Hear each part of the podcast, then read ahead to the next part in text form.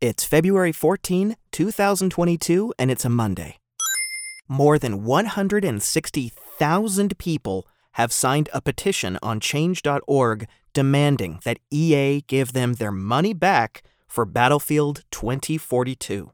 The game originally came out in October of last year and has had no shortage of bugs and weird random problems crop up for everyone that dared to get it early on. EA and DICE, the developer of the game, have announced that many changes and updates are coming, but they won't start to be implemented until this summer. The petition, which is called, quote, Allow Refund for Battlefield 2042 on all platforms, was started about four weeks ago and didn't get a lot of attention at first.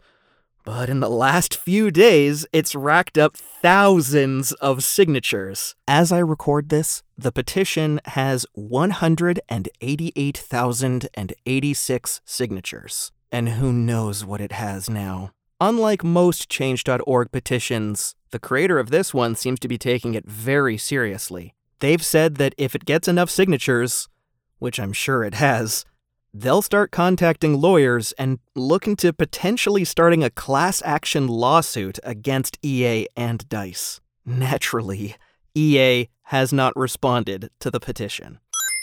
A sheet of uncut Pokemon cards from 1998 has been discovered and put up for auction. There's been a lot of talk recently about the exploding collectibles market, or auctions market, or whatever you want to call it. Individual Pokemon cards have gotten some jaw dropping bids in recent years and have made people a lot of money. Whether or not you think that's legitimate, it's certainly interesting that in this case, it's not individual cards or even booster packs. It's literally a sheet of the cards.